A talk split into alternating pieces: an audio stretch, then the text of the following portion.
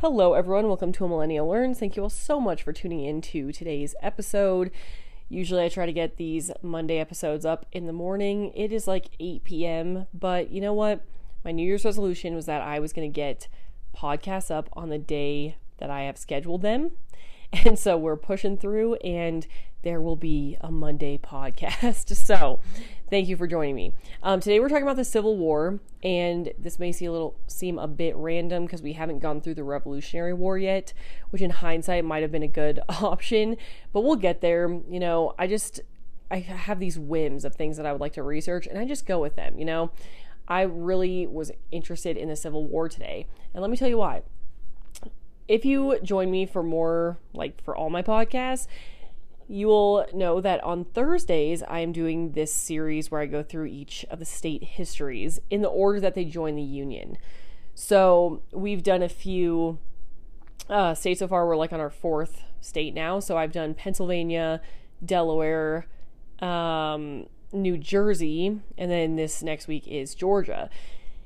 And for a lot of these states, like the Civil War has been a big kind of turning point in their history or like focal point in their history where they had to, you know, get troops together to fight. All three of them so far have been on the Union side.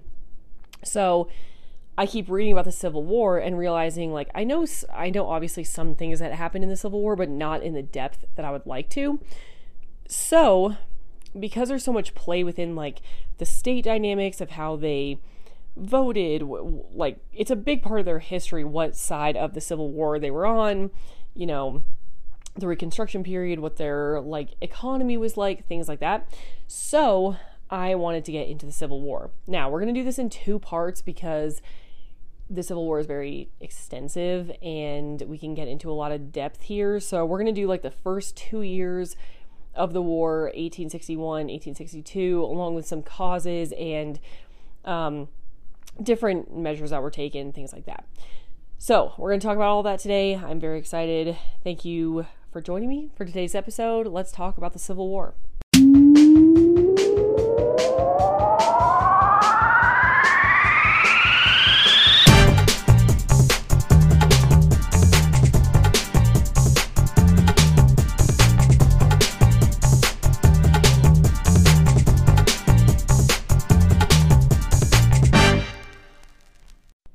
Okay, so let's get into some of the basic, basic facts of the Civil War.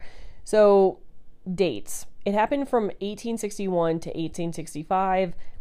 I did not realize that uh, many people before they were like as they were entering into this war thought it was going to be very very short it ended up being about 4 years so it was pretty drawn out and then the causes in very very broad terms, which we'll get into, are slavery, slaves' rights, and Western expansion.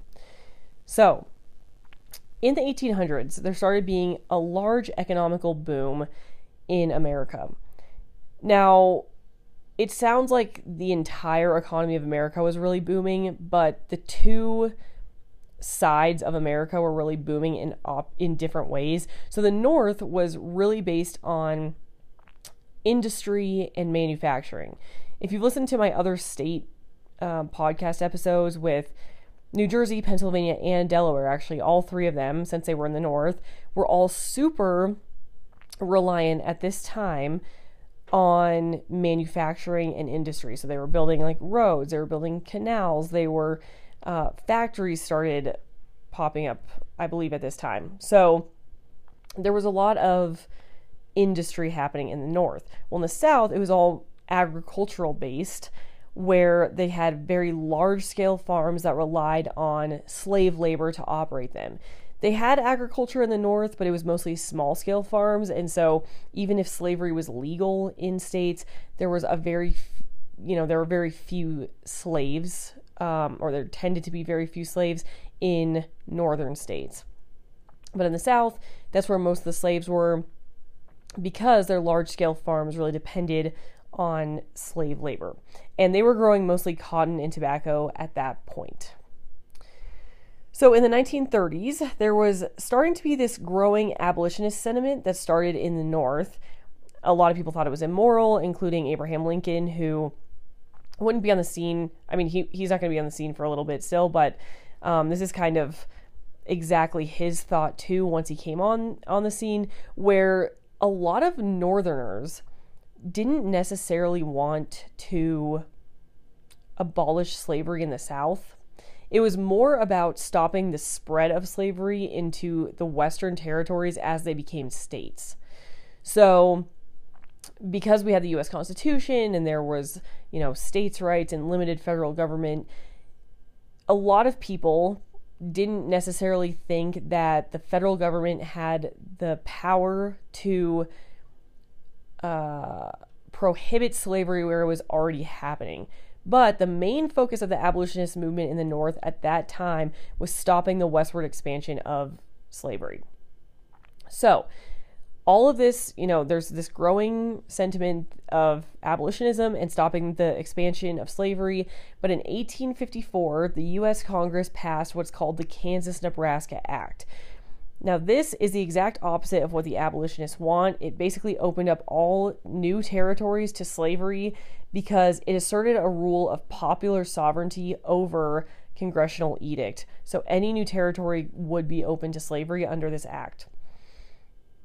Now, people did not like this, and this is kind of a it was a hotly debated topic so it ended up getting violent and there were pro and anti-slavery forces that struggled in what was called bleeding kansas now this isn't the start of the war yet it was just a skirmish that was kind of in the lead up to the war so there were a lot of people that opposed this act and they eventually formed a political party of their own called the Republican Party. This is where the Republican Party came from was opposition of slavery expansion into the West. Now, Lincoln, once he started coming on the scene, always thought that slavery was immoral. So there's many quotes of him saying that slavery is immoral. However, he did not believe that the Constitution gave the federal government the power to abolish slavery in states that already had slavery. Kind of he he reflected basically the northern attitude with slavery. Of course, some people wanted to abolish it everywhere, um, but that wasn't necessarily the main focus. A lot of people just believed it was immoral, but based on the resources they had and and the Constitution, what it outlined, they just thought the best they can do is stop the spread.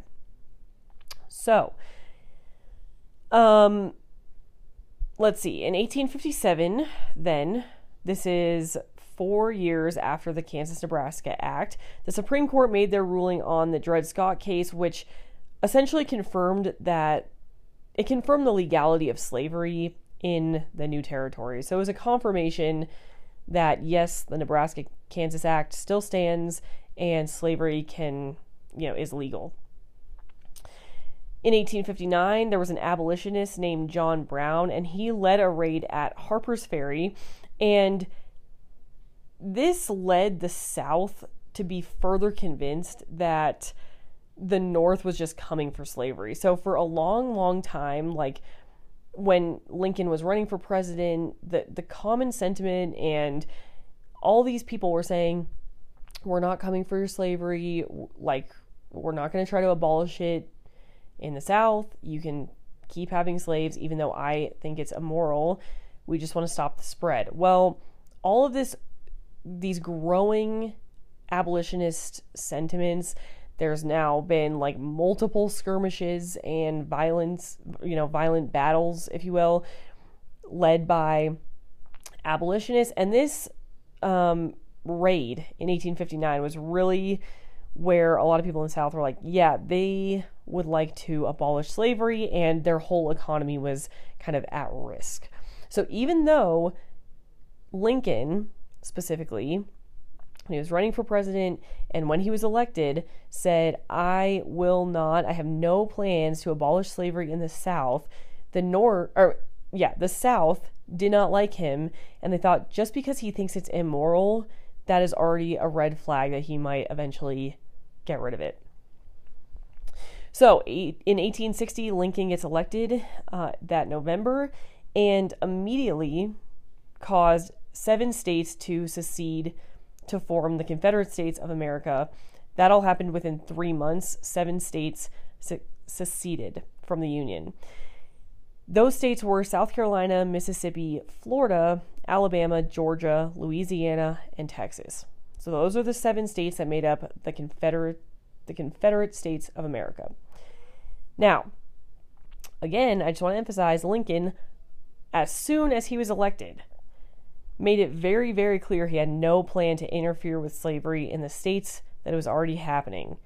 But the states that seceded did not care. It was enough that Lincoln like morally opposed slavery. They said it's too much of a risk. We're out. He's an abolitionist and he's probably going to come for it one day. So, these states formed the the government of the Confederation and started assigning cabinet members and a president. And so Jefferson Davis, his name was, was the first president of the Confederate States of America. In 1861, so he was elected in 1860 in November, but then he didn't take office till March of 1861. And pretty much immediately, the Confederate forces threatened the federal held Fort Sumter in Charleston, South Carolina. Now, April 12, 1861, Lincoln ordered a fleet to resupply at Fort Sumter.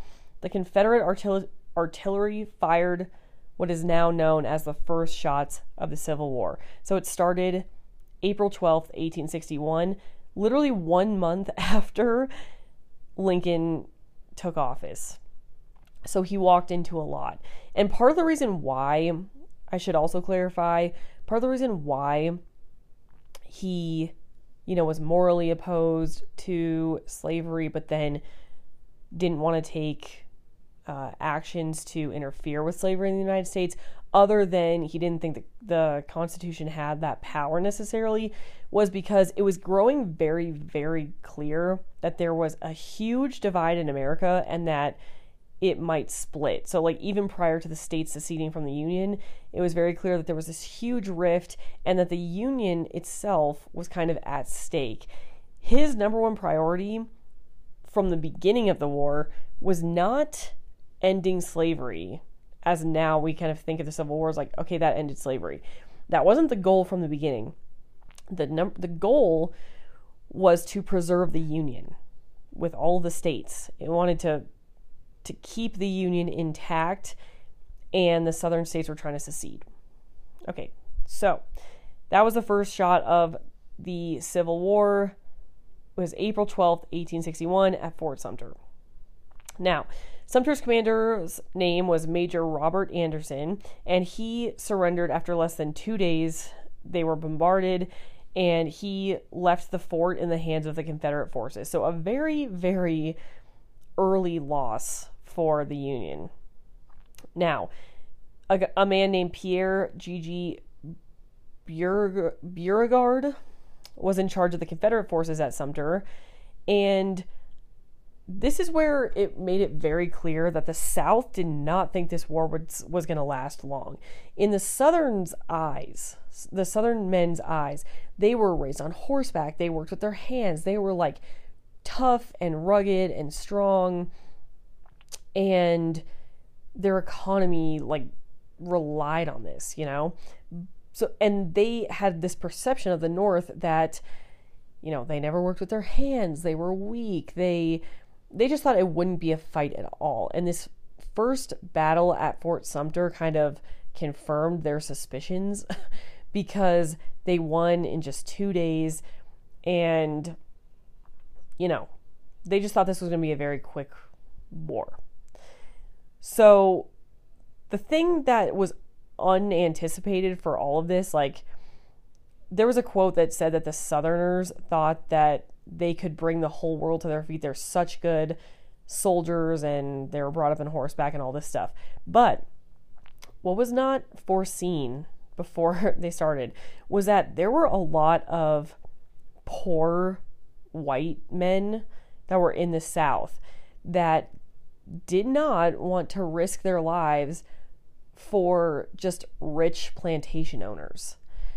Like when we say the full the whole southern economy was based on slavery the number of people that were benefiting f- directly from slave labor was a very small portion of the population it was very very rich white plantation owners who had many slaves but there was a ton of poor white men who didn't want to go to war. There was a common sentiment that uh, a congressman said, where he said, "Well, some of these people, like some of, some of my constituents, don't want to go to go to war.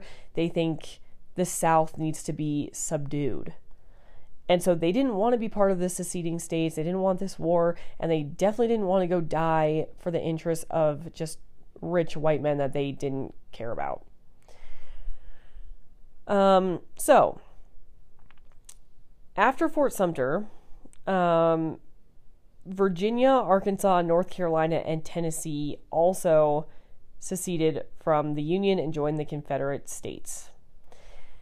There were some border states like Missouri, Kentucky, and Maryland that never actually seceded, but there were a significant number of um, citizens in those states that kind of joined the Confederate side. There was a lot of Confederate kind of sympathizers in those states.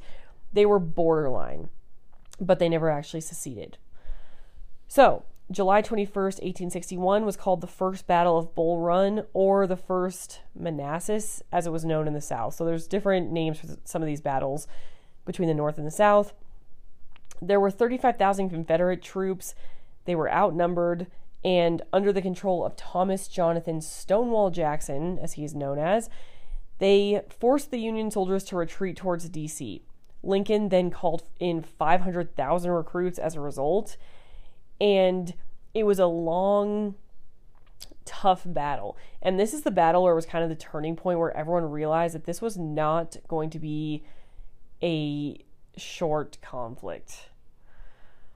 The Southern resistance to the war by poor whites started growing stronger, and it was just clear that this was not going to be like the three month uh, conflict that they thought. So let's talk a little bit more about the so- Southern resistance to the war because this is the turning point where it got it, it became a problem for the South.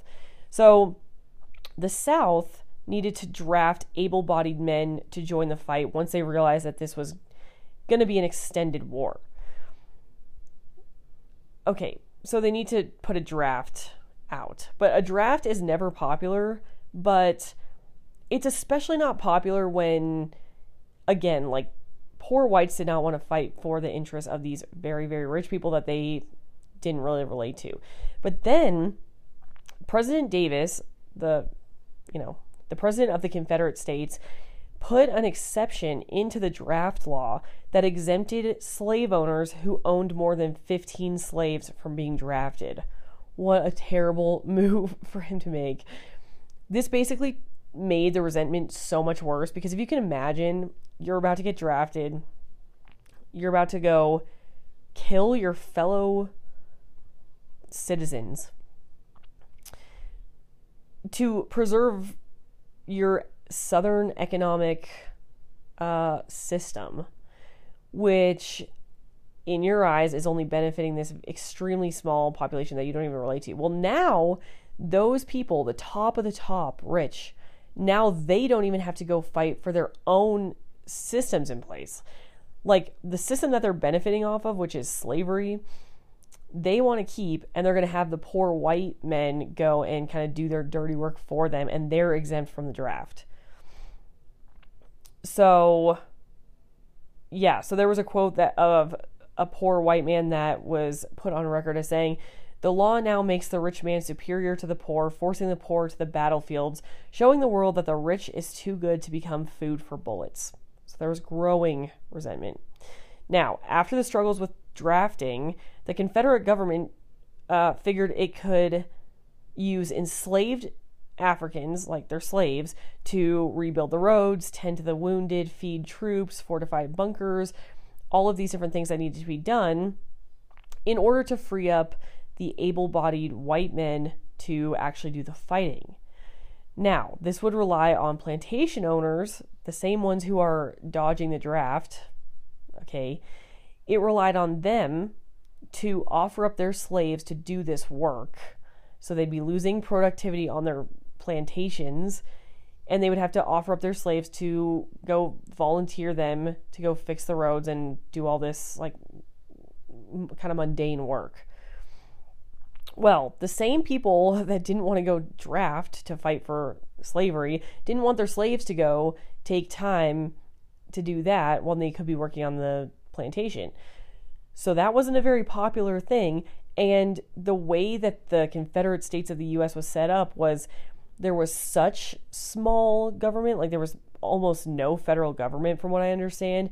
And so there was no power for the federal government to, for the federal government to actually force plantation owners to give up some slaves to go do this work. They had s- such individual specific state rights. There was not a lot of power to coordinate anything nationwide. And so almost no one offered up their slaves to do this work. Um, so that is a good reminder that you do need some federal government. Like, I'm a, a, conservative, and so I like small government, but there is a layer of federal government you need to have to coordinate things nationwide, and they did not have it, and so they couldn't like they were having a problem with the draft and then they had this great idea to have slaves do some of the labor and then they had a problem with that because it relied on essentially the generosity of these plantation owners because they wanted to keep making money and no one could really force them to give up their slave labor. Um so okay, so it even went so far as some of these plantation owners when the idea was put forward that they would give up some of their slaves for a time to have them go do this work, they said, "Okay, well, we might just pull out of the Confederacy altogether if we have to do that." So they really did not want to lose any money by giving up any of their slaves.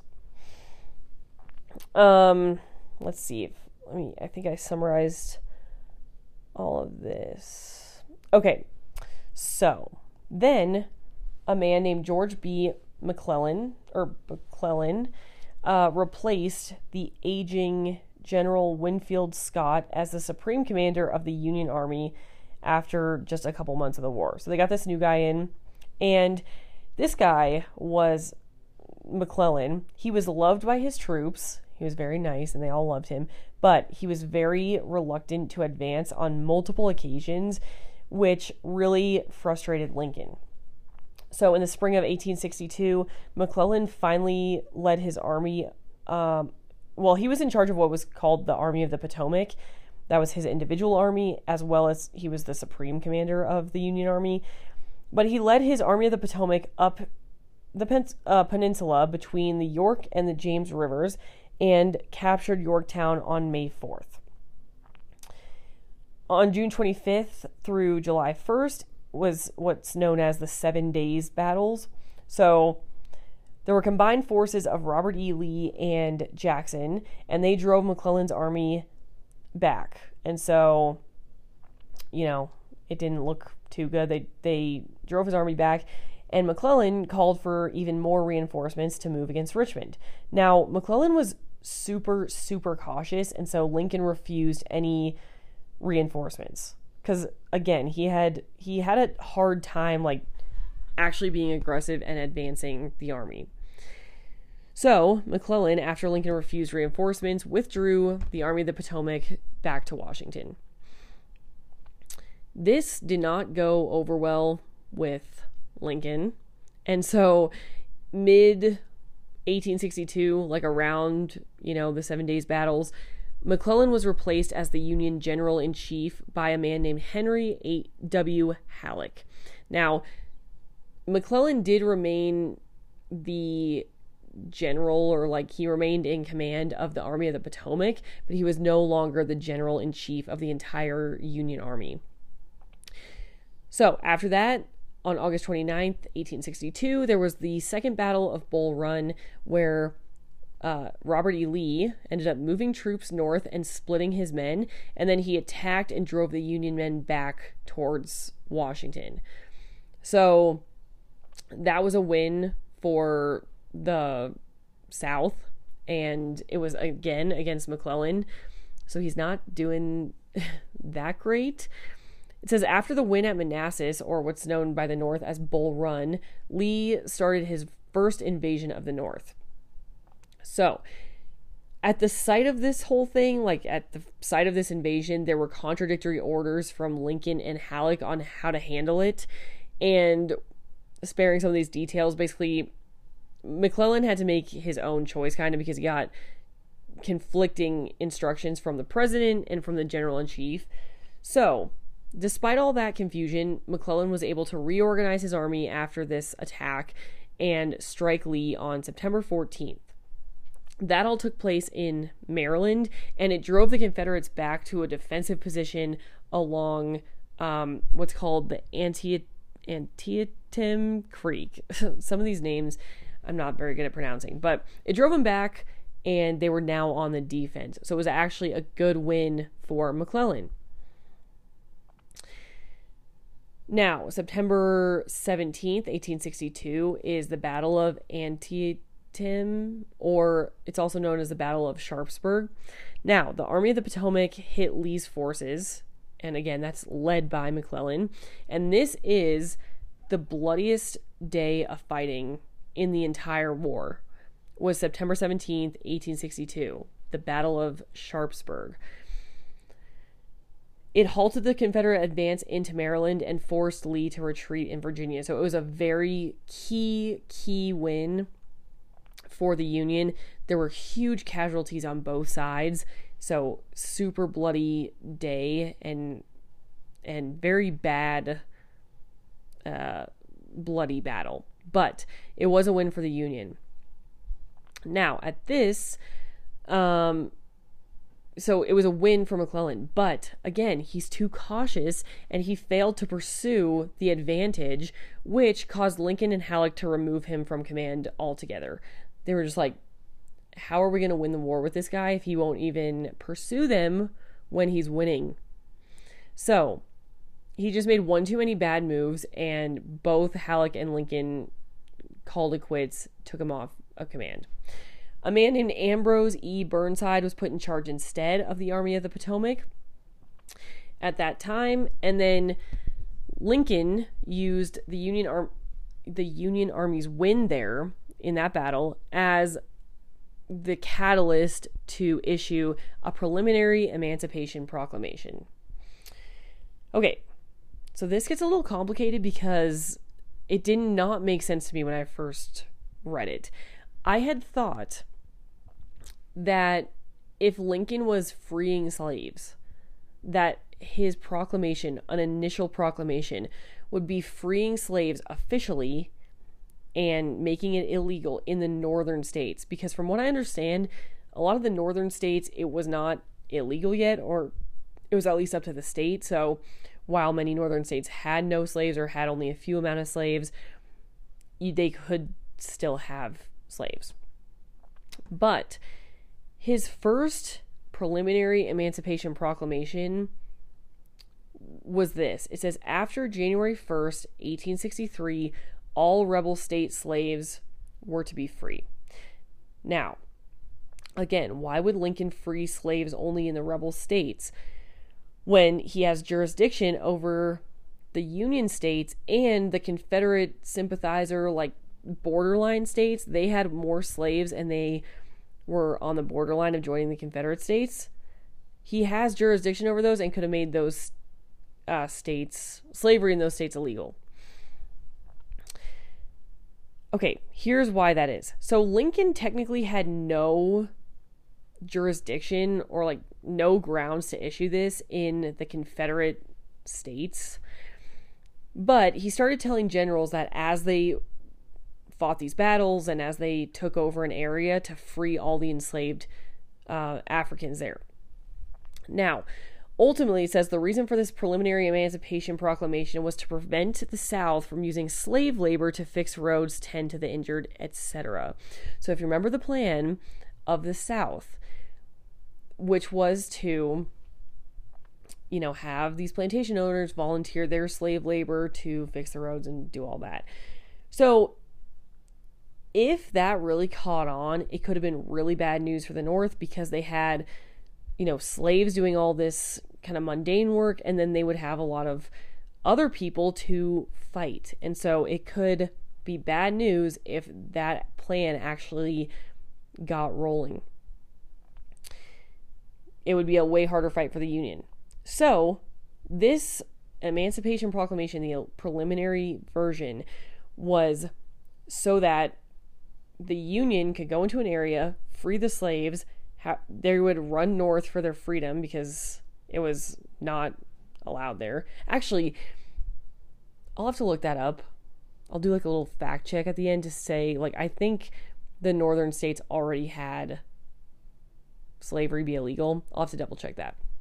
But anyway, they would free the slaves, and that way it would eliminate any extra labor um, that the slaves would contribute to the Southern Army.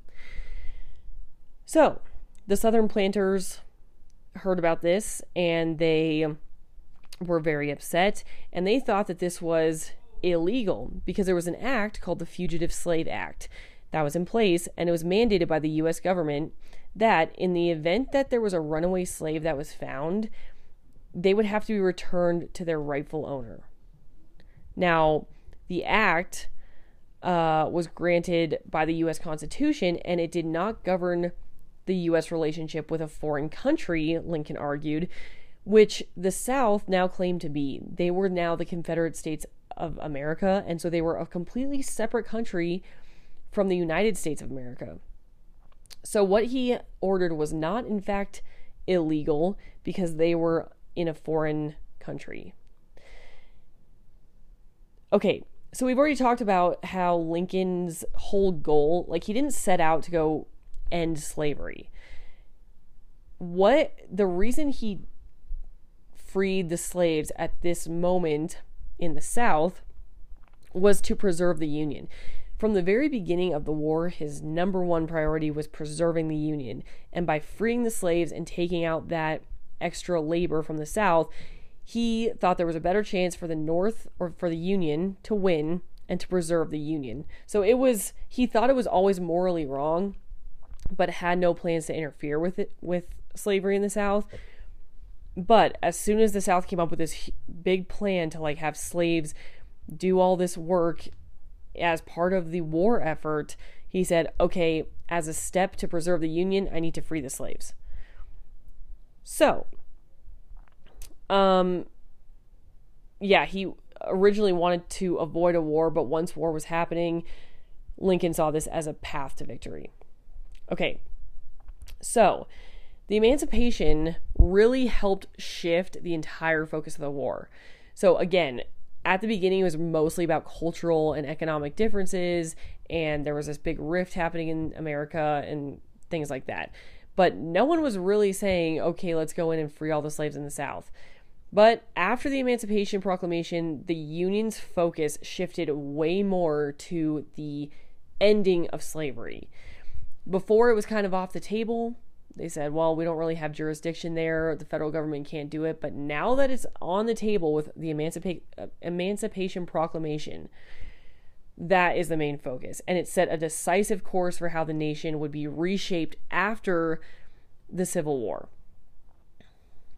Okay, so we will get more into part of the reason also why I wanted to research this is because you always hear about this great like party switch where Republicans were formed in opposition to slavery and Democrats were slave owners. And then there's this big switch that happened where Republicans are seen as racist and Democrats are seen as very progressive.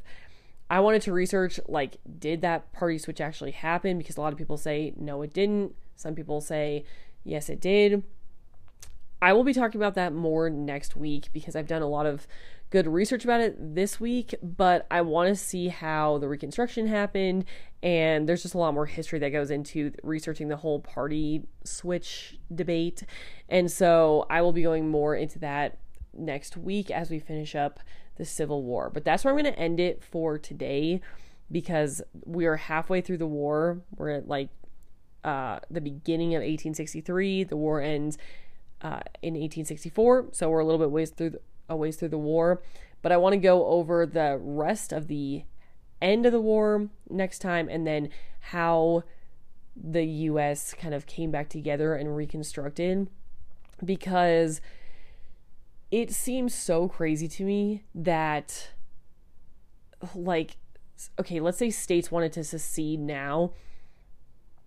I feel like it would be almost easier to just say, okay, go like secede, you know, and the thought of actually going to a full blown war to keep the country together seems wild that it actually worked to reform our country because you would think if you're going to a war in order to secede the winning side like if the the union won and they went to war to preserve the union you would think there would be so much bitterness and resentment in the south that they first of all got rid of slavery. They wanted to secede. They they lost the war. Then they had to rejoin the union. You would think that there would be such a large rift, like even a larger rift in the country than there was before the war. But somehow we reconstructed and brought it all back together, and now we're still one country. Crazy, and I'm so interested in the reconstruction. So that's what we're going over going over next week. But I wanted to keep this podcast to a manageable length for today. So that is part one of the history of the Civil War. I hope you enjoyed.